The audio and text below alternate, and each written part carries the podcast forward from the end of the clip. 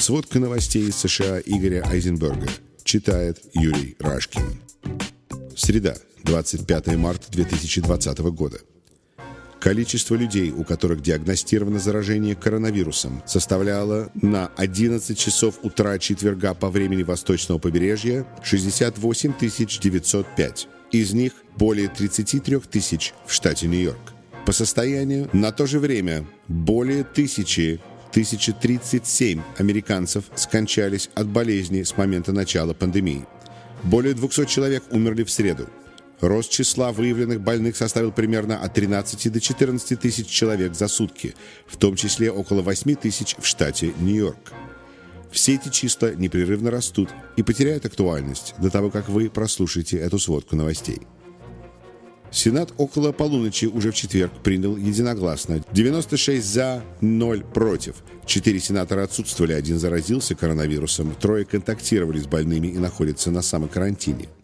Законопроект о выделении федеральным правительством 1,8 триллионов долларов на преодоление последствий пандемии.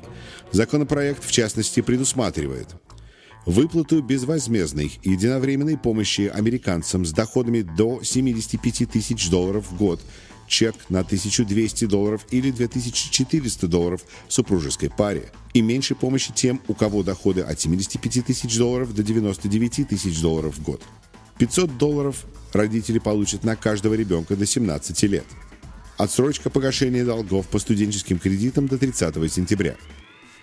Надбавка 600 долларов в неделю к пособию по безработице.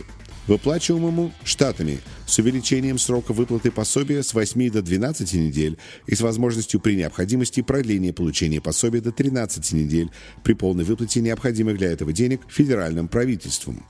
500 миллиардов долларов в виде грантов и кредитов федерального правительства для штатов, городов и компаний. Из них 25 миллиардов авиакомпаниям, осуществляющим пассажирские перевозки – эти деньги не могут быть получены бизнесами, аффилированными с президентом, вице-президентом, членами кабинета, руководителями любых федеральных ведомств, членами Конгресса и их семьями. Деньги будут предоставляться компаниям с условием, что их акционеры не могут покупать дивиденды, деньги не могут использоваться для покупки акций, а компании должны в первую очередь использовать эти деньги, чтобы поддерживать до 30 сентября уровень занятости не ниже 90% от уровня 24 марта. Специальные условия кредитов среднему бизнесу, компаниям, в которых работают от 500 до 10 тысяч человек, никаких выплат по кредитам в течение 6 месяцев.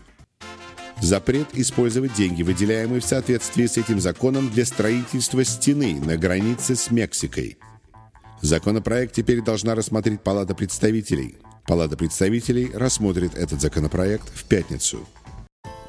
24 марта 279 тысяч американцев совершили внутренние авиаперелеты. Это на 87% меньше, чем в тот же день в прошлом году. Спасибо всем, кто прослушал. Берегите себя и своих близких. Берегите друг друга, помогайте друг другу. Соблюдайте карантин. Здоровья всем. Сводку новостей из США Игоря Айзенберга читал Юрий Рашкин.